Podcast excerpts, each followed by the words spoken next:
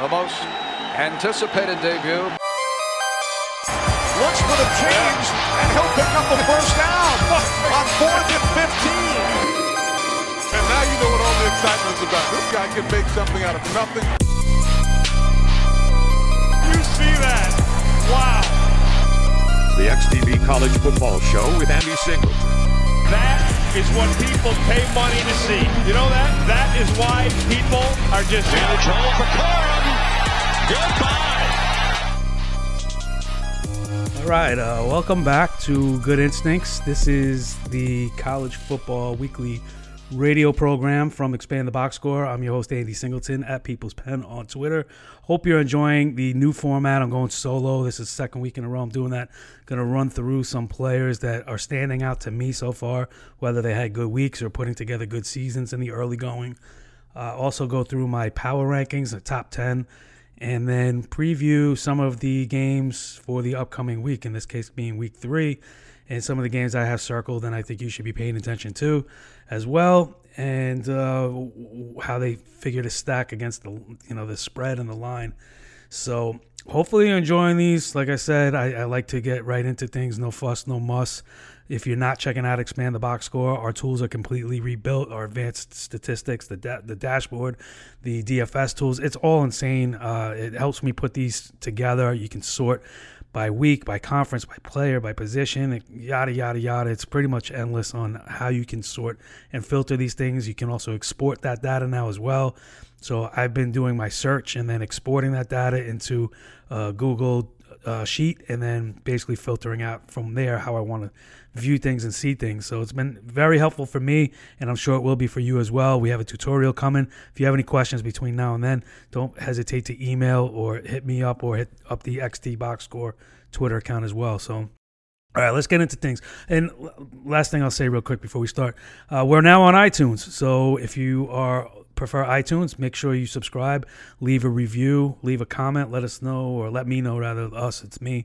Uh, let me know what you like about the show, what you don't like about the show, what you'd like to see different, et cetera, et cetera. So let's get into things. I like to start with the running backs because to me, that is um, a glamour position right now for, for college just because we can isolate players. And they had the week off, but Zach Charbonnet continues to be my uh, standout player and performer in the backfield, UCLA junior, transferred from Michigan.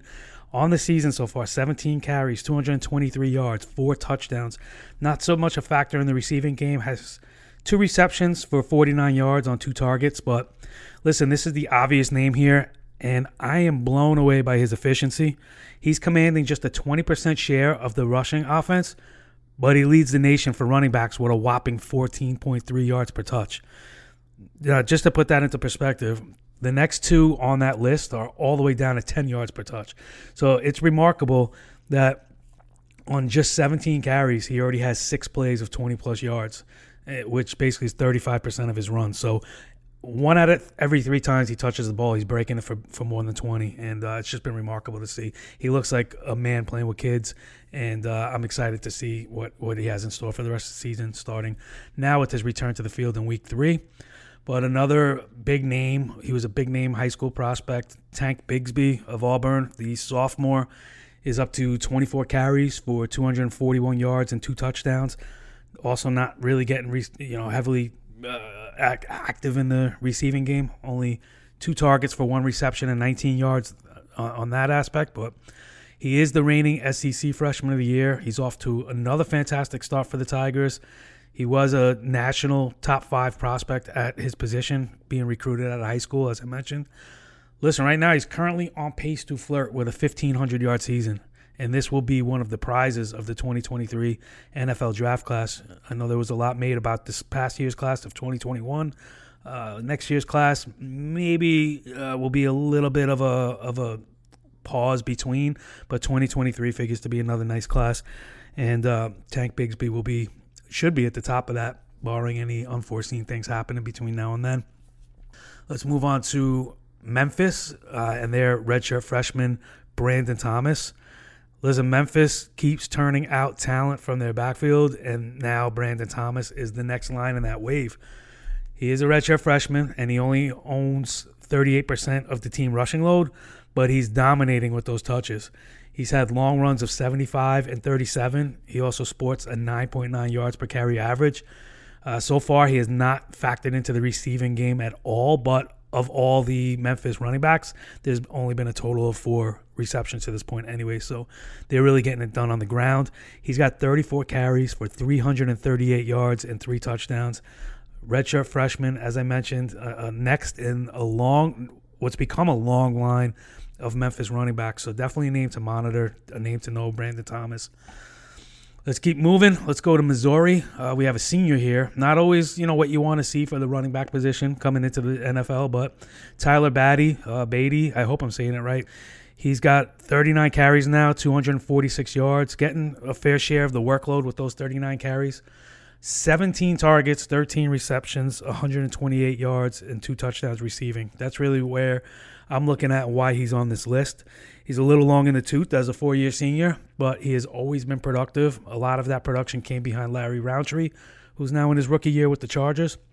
Uh, but he owns the backfield to himself now in Missouri.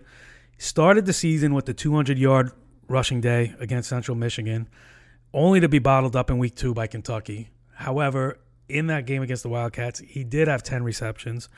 As I mentioned, we've seen Larry Rountree be a surprise now in the pros out of Mizzou, and Batty might be all around just a touch better as you know just a playmaker out of the backfield. His receiving is really what has me excited. 13 receptions through those two games, including uh, a 200 yard performance as a rusher. So he's doing it a little a little bit from both ends, and I'm excited to kind of see what that can turn out to become. Mizzou has always kind of put out kind of a dark horse draft prospect from the skill positions, and Tyler Batty, Beatty. It might be Beatty. I'm going to go with Batty because he is a Batty, the way he's playing and moving the ball right now. But Tyler Batty out of Mizzou. And listen, this is the last running back I'm going to talk about this week. I know last week I went into about 15 names, but I'm going to keep it to five with a little bit more on each of them. Trayson Potts, redshirt sophomore out of Minnesota he was a top 15 all-purpose running back recruit coming out of high school, the heir apparent to Mohamed Ibrahim in the Minnesota program. Well, we know Ibrahim is out now for the year, and they wasted no time working Pitts into the mix. They immediately fed him 34 carries, to which he rumbled for 178 yards and two touchdowns. If Mohamed Ibrahim has been anything of a, a, a, hint as to how Trayson Potts is going to get used in this Minnesota offense, expect a heavy workload going forward for the redshirt sophomore. Now in two games, 44 carries, 213 yards, two touchdowns, only one reception for 12 yards. But I mentioned uh, his, his past week, he had 34 carries for 178 yards in his week two 34 carries for for a redshirt sophomore. I mean, this this is going to be a heavily heavily utilized positional player moving out of the backfield for Minnesota, but one to watch. The stock market is tried and true, and NFTs are the latest rage in digital currency. So, what's better than combining this with your love for the sports world? Simply put, nothing. SimBull Exchange allows you to take ownership in your favorite franchises. From the NFL to the NBA, Major League Baseball, and now even college football as well, SimBull Exchange allows you to buy, trade, and sell shares of these franchises in their marketplace. Additionally, your teams will accrue real cash with every victory they achieve in real life. Two ways for your franchise to appreciate and value. XTB is so excited to partner with SimBull, and we'd love for you to see them for yourself that we are giving you a free year subscription to all of our advanced stats databases and tools. That's a free $40 value when you deposit 25 or more into a new SimBull Exchange account. So, what are you waiting for? Go to simbull.app to check them out for yourselves, and don't forget to use the code XTB when you make a deposit for a bonus gift from us right here at Expand the Box Score. All right, let's move on to the wide receivers. Uh, I'm gonna just kind of give you a couple names here. I'm not going to get too into depth with them because most of these guys are seniors, and as a lot of you know, a lot of you hate on the late breakout players. Um, you know, people feel like the receivers should, if they're if they're worth their weight in talent for a pro prospect, they they would be leaving college after their junior year. Is is the moniker for adopted by most. So I'm not going to get too in depth with these guys, but Eric Ezukanne, uh, the redshirt junior out of Texas Tech. So far in the year, 13 receptions, 323 yards, only one score so far, but putting together a nice season for the Red Raiders. Dontay Demus Jr. He's now a senior at Maryland and working with the younger Tagovailoa. He's got 12 receptions, 261 yards, and two scores on the season. Khalil Shakir, Boise State senior. This was a top prospect. Uh, I believe he was a four-star guy coming out. Let me just double check that real quick. Uh, and this, listen, this is another great advantage to the XTB tools and the uh, leaderboards. Now we have their high school ratings uh, as a recruit, so you can easily just go back and see, you know, what how many stars these guys had at prospects. But Khalil Shakir out of uh, Boise State, six foot, 188 pound wide receiver. He, he was a four star recruit coming out of high school, and now you know he's had not a horrible career, but maybe on to something now as a senior. Up to 12 receptions, 257 yards, and two scores on the year so far. Uh, Dontario Drummond, Ole Miss senior. I'm gonna get into Matt Corral in a little bit. Uh, I, I, if you know me, you know I love Lane Kiffin, but Dontario Drummond, six foot, 215 pounds.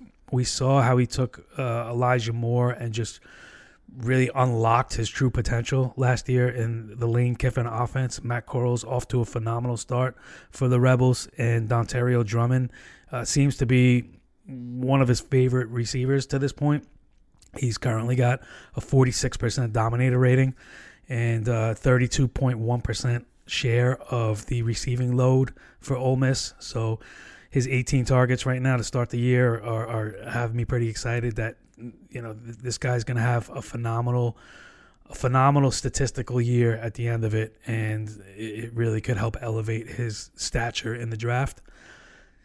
Deven Thompkins, Utah State senior, I believe his 16 receptions lead the nation right now. Um, I I'm gonna have to cross reference that, but he's got 17 targets, 16 receptions. I mean, that's phenomenal production, right? But a little undersized, 5'7", 160 pounds. This is like the Tutu Atwell, if you will, the Puka Williams from last year. A little undersized for Utah State, 5'7", 160, but really getting things done with those 16 receptions for 266 yards. He also has four plays of 20 plus yards, averaging 16.6 yards per reception right now. So Deven Thompkins, somebody you should kind of monitor depending on how you're looking at things, uh, whether it be from a college fantasy aspect or an NFL draft perspective, or you're just a fan. Maybe you're just a fan.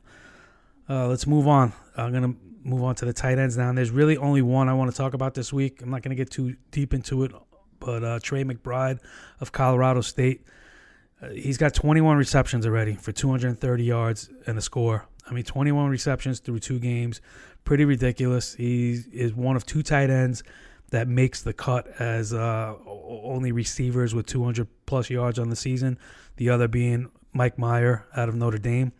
But Trey McBride, 6'4", 260. He was a three-star prospect coming out, now a senior.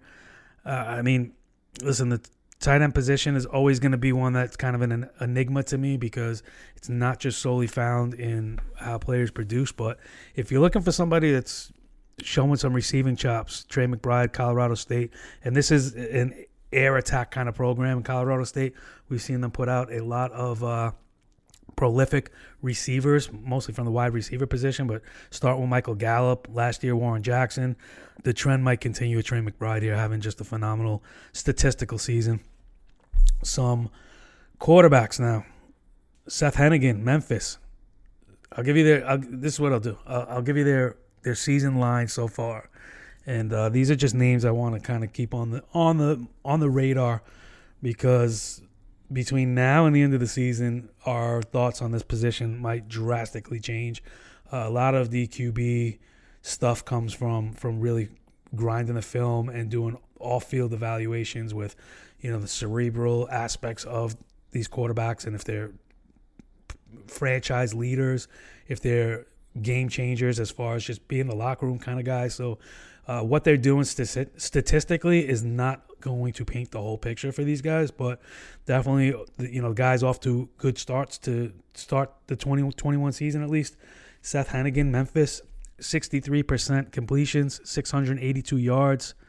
He's got uh, six touchdowns to zero interceptions so far, a 10 and a half yards per attempt average. One of the other things about Henigan is he's a freshman.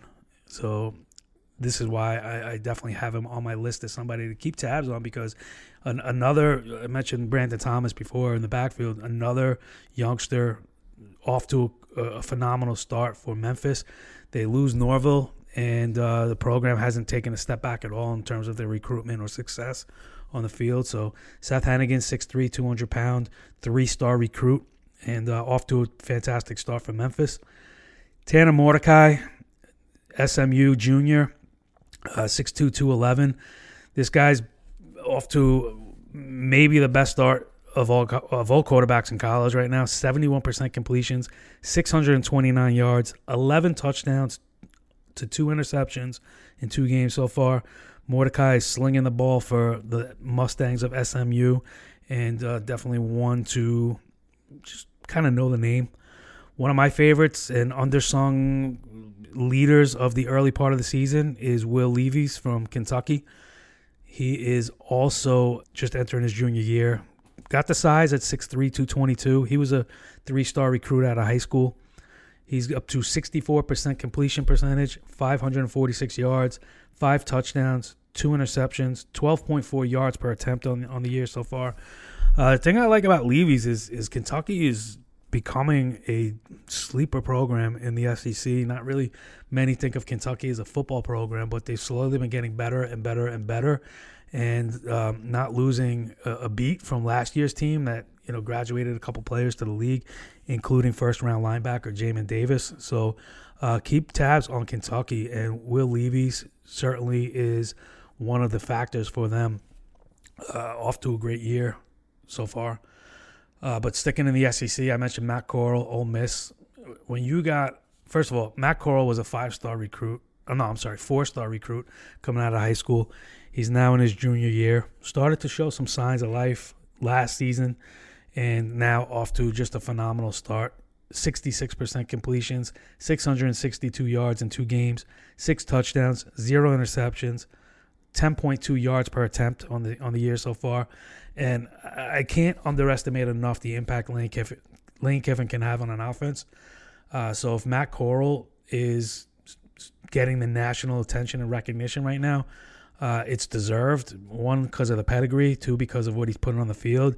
And three, because of what that upside and that ceiling could be with Lane Kiffin kind of being able to work with him and, and unlock that potential. So Matt Corral is definitely going to be in play in the in the mix for one of the top five signal callers in this year's draft, uh, if he does indeed come out after this his junior season.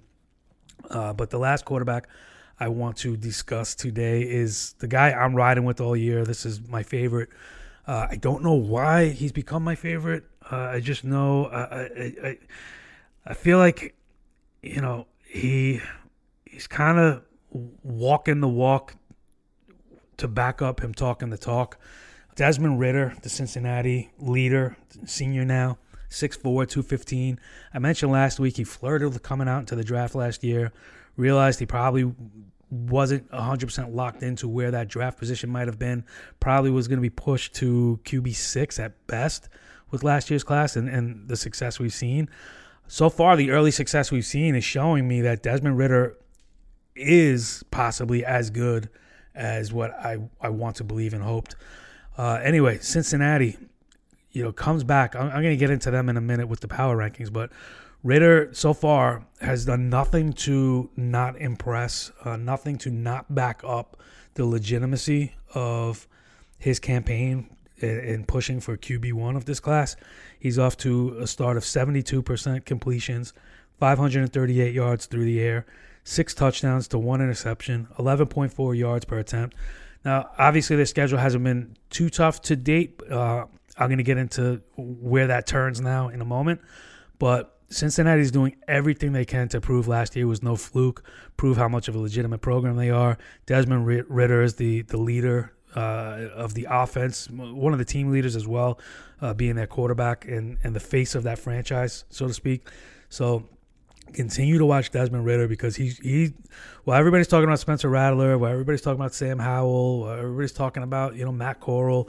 Desmond Ridder is not getting nearly the love he deserves, and I don't know how many more weeks it's going to take of this before people start to recognize, oh, maybe we're missing the boat on Desmond Ridder because this guy definitely can lead a team. So don't forget, you heard Desmond Ridder's name here, and uh, I'm backing him up. This is my guy. I'm riding with him, and uh, until he proves otherwise, you should be too. All right.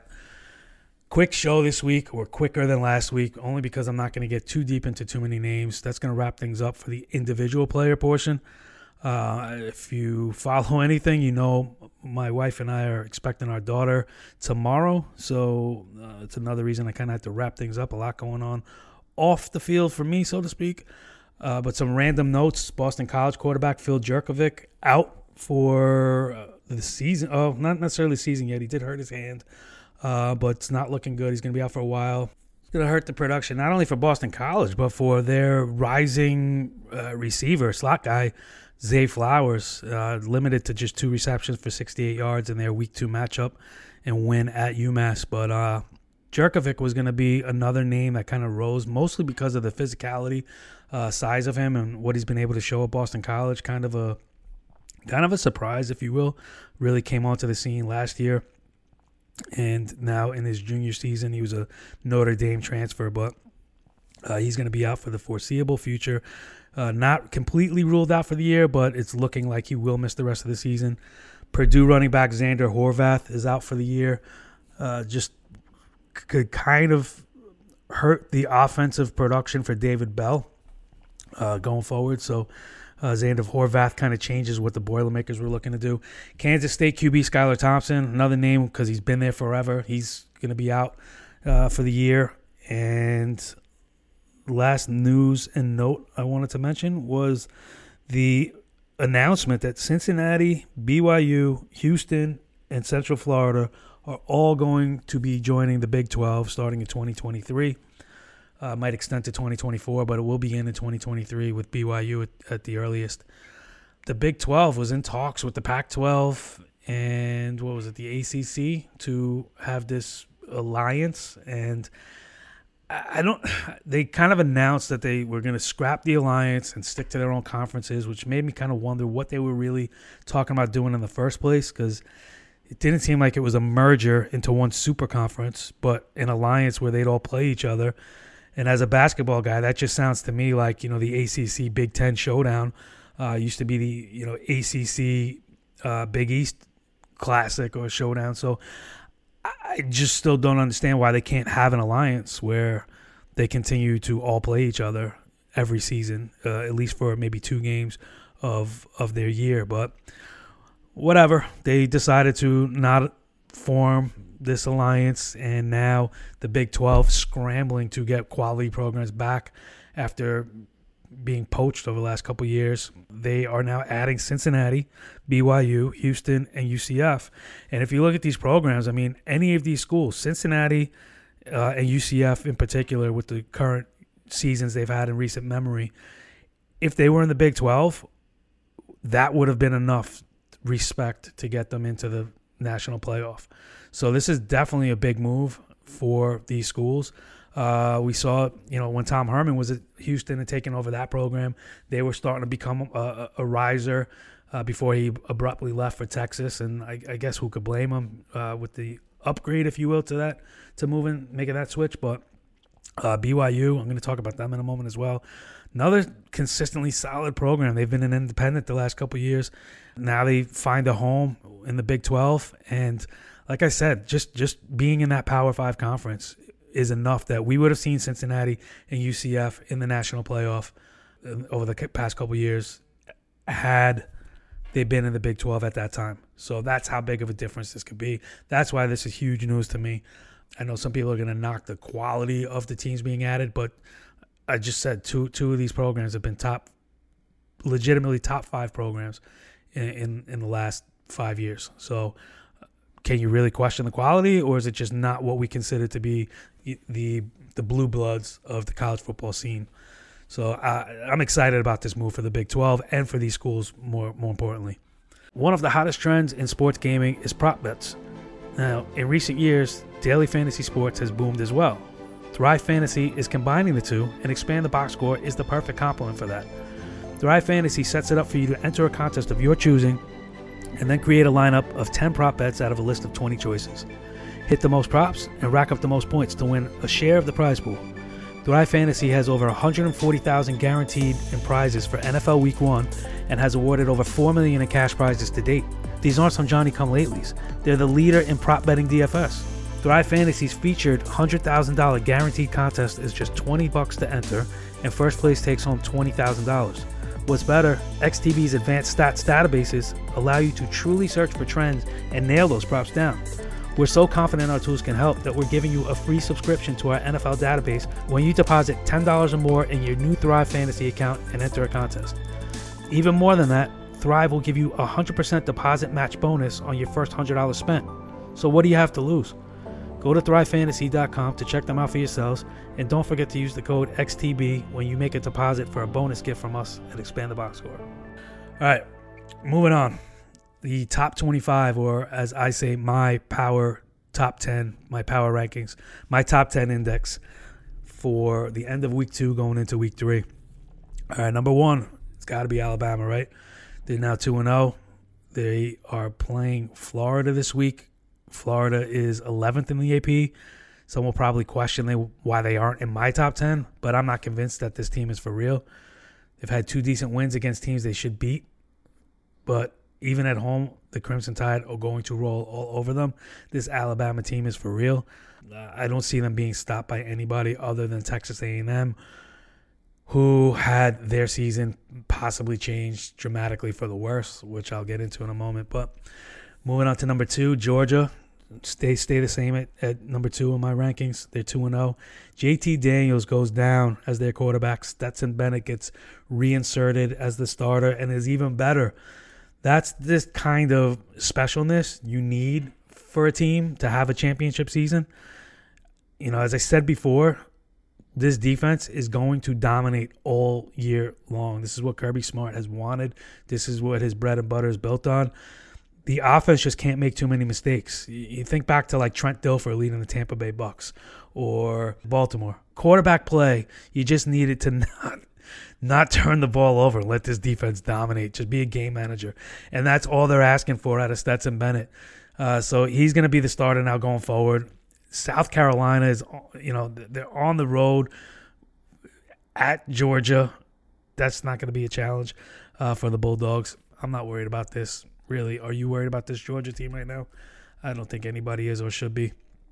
Number three, I mentioned TAMU, Texas A&M. They're two and zero oh right now. They're number seven in the AP poll. A decent win versus Colorado in the midst of losing their starter quarterback Haynes King. They're not out of it yet, but they really they cannot afford a slip up. This week, this is the perfect timing to figure things out before SEC play starts in week four. So the the schedule couldn't have worked out any better for Texas A&M for the Aggies if they are going to be able to have a successful quarterback change. That's going to be one of the games I have highlighted this week as well, so I'll get into that momentarily. Number four, Cincinnati. I mentioned the Bearcats, 2 0. They are my number four team in my power rankings. Listen, this team loaded, I mean, really loaded up their schedule to confirm their legitimacy. They have a tough road trip to Bloomington to take on a dangerous Hoosiers team this week, and they they cannot look past them at week four's trip to South Bend to take on Notre Dame. They have two tough games on the road, both in Indiana over the next week, at Indiana and then at Notre Dame. This game will tell us how legit Cincinnati really is, and I'm betting on Desmond Ridder to lead them. Uh, I don't. I think that leadership is going to not let allow them to look past Indiana towards Notre Dame. Uh, Indiana is, you know, a, they're, they're a dangerous team uh, any team with Tom Allen, led by Tom Allen at, at, at coach and Michael Penix. You say what you will about his disappearing act in week two, but this is definitely a guy who can be sneaky dangerous. So I, I, think this is where the senior leadership of Ridder and last year's experience for the Bearcats comes into play. I don't think they look past Indiana. I don't think they get tripped up. I think they handle their business and they look legit heading into a week four matchup with Notre Dame. Number five, Iowa. They're now 2 0. They just dominated literally dominated their in-state rival Iowa State. They get a couple weeks now to take their foot off the gas. They shouldn't, but you know this 22 and a half point line versus Kent State in week 3, it might be enough to take the points and it might be enough to be a reminder to the Hawkeyes not to take their foot off the gas. Uh, I don't. I think they're going to roll through Kent State. I don't think they're going to get tripped up in any way, but they might only cover three touchdowns, not the 22 and a half. Uh, but this this will be you know this will be an easy week for Iowa. Number six, Oklahoma. They're number three in the AP poll. They're number six in my poll. I really can't discount that opening week scare from Tulane. They rolled all over West Carolina in week two. I mean, 76 to nothing. Spencer Rattler, 20 for 26, 243 yards, five touchdowns. Fantastic. But, you know, it was Western Carolina. You're supposed to do that, especially with this offense. They're home to Nebraska this week, who's now won two straight.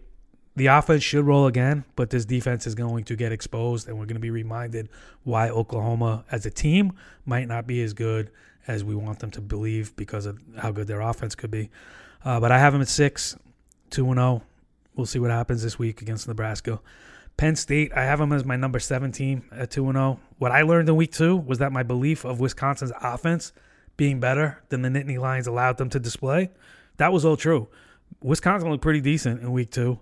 Uh, their offense at least moving the ball, and Penn State completely shut them down in their week one matchup. Uh, this offense for the Nittany Lions also opened up some, and the defense continued to show out, as I mentioned. They should be able to handle a surprising Auburn squad, and they should be able to keep rolling. I like Penn State to, to continue, and uh, I have them at number seven in my power rankings. Oregon, I have it eight. I know some people are going to wonder why so low after that upset win in Columbus. Listen, what the Ducks did at, uh, at Ohio State, you have to pay them some respect. We still can't ignore, though, it was a similar outcome to what they did in week one versus Fresno State when people started thinking that maybe this Oregon team was overrated.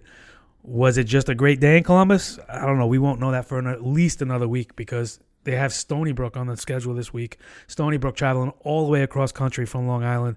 They have zero chance, less than zero chance of pulling off the upset at Oregon. So we have no idea what this team is going to be unless they look horrible and let or you know Stony Brook remain in the game.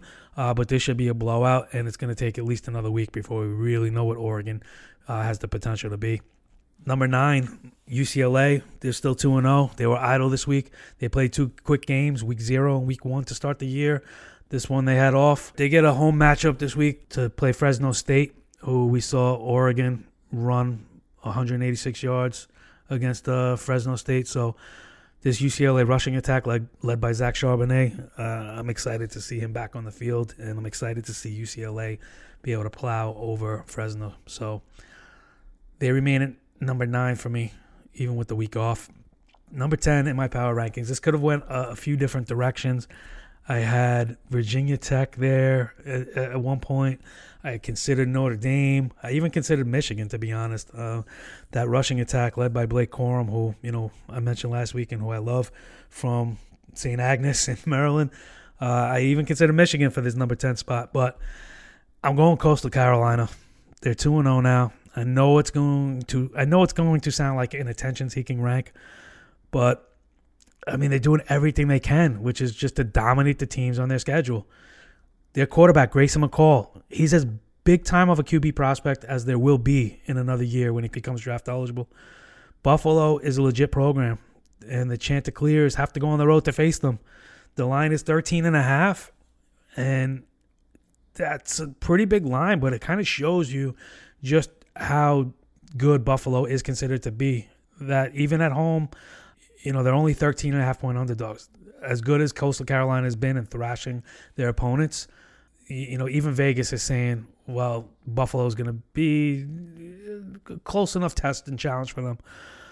I would expect more people to have Coastal in their top 10 going forward after what they can do at Buffalo and prove to everybody, hey, this team is for real.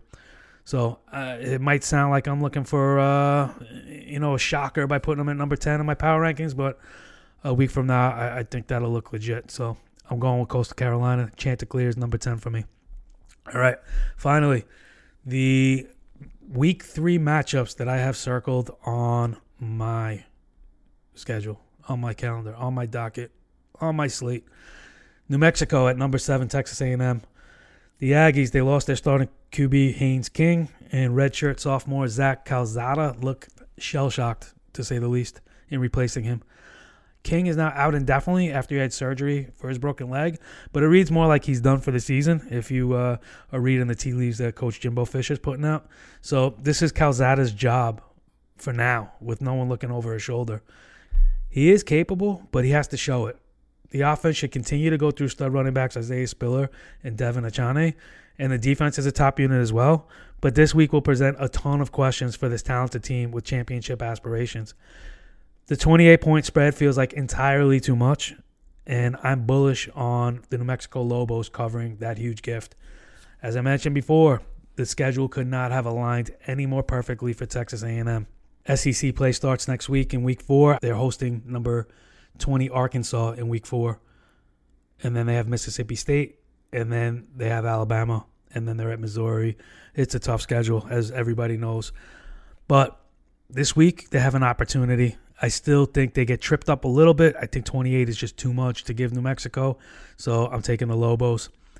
Second game on this menu, number eight, Cincinnati at Indiana.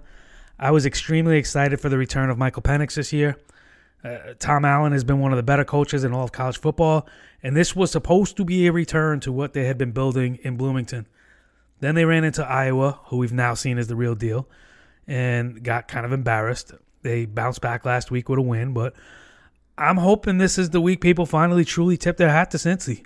If not, it'll just have to come next week when they take on the Fighting Irish on a national stage. This Cincinnati team has balls. They scheduled themselves as such to prove it. It was just a short time ago Indiana was flirting with stepping into this category of the elites. They sputtered, and they're still in that secondary tier.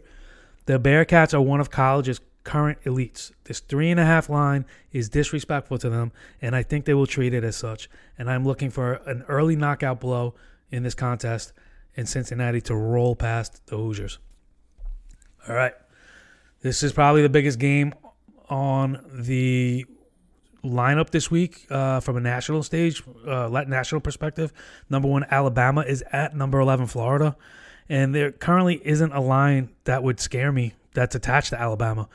The only caveat that might come close would be this is Bryce Young's first start on the road, and it is an SEC game. It is at Florida, which is a tough out. But if going past the two touchdown margin intimidates you, you know I can understand that. I just think you're really not sold on this Alabama team, and I am.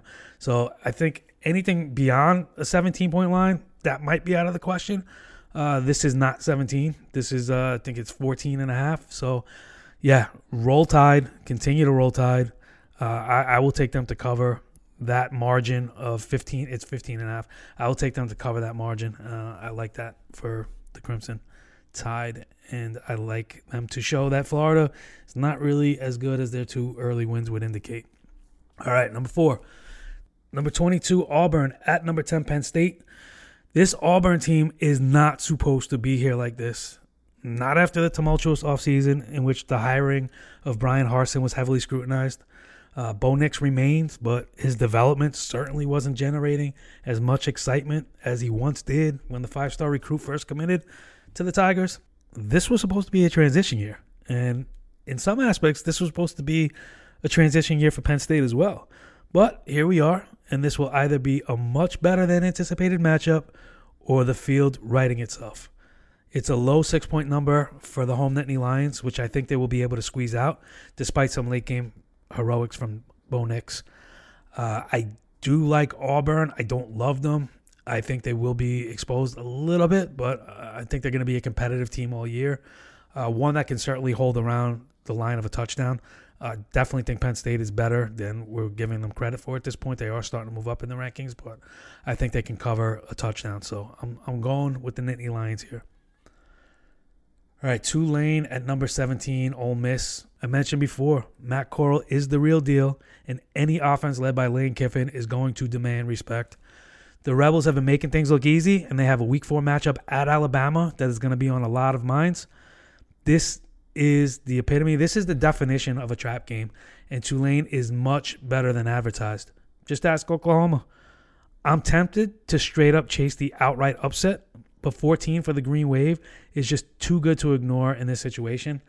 Uh, I definitely think Ole Miss will figure it out and find a way to win. I don't think it's going to be a blowout. I think Tulane is going to easily be able to take those 14 points and cash in and cover that line.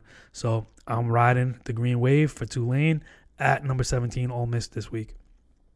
And finally, number 19 Arizona State at number 23 BYU. Hey, if you expect the BYU to have a down year after losing five players to the NFL draft led by Zach Wilson, you'd be mistaken. I was. And I was stunned to see the energy that they displayed in upsetting Utah in week two. They start this season with three straight Pac 12 opponents at home and now get to go for the trifecta with number 19 Arizona State coming to town. They are three and a half point underdogs to boot. I really like the Cougars this week. I really like their chances.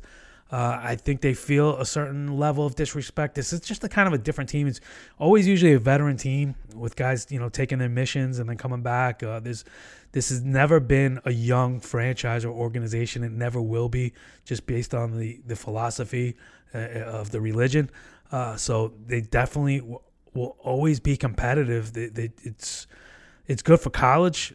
You know, as, as far as draft prospects, it, it can affect your your view on it. But yeah, I think this BYU team felt a little disrespected. I, I mentioned they get three straight against Pac-12 opponents. They so far are, are, looking good and knocking them off, and now they get to go for that trifecta. So Arizona State, be on notice.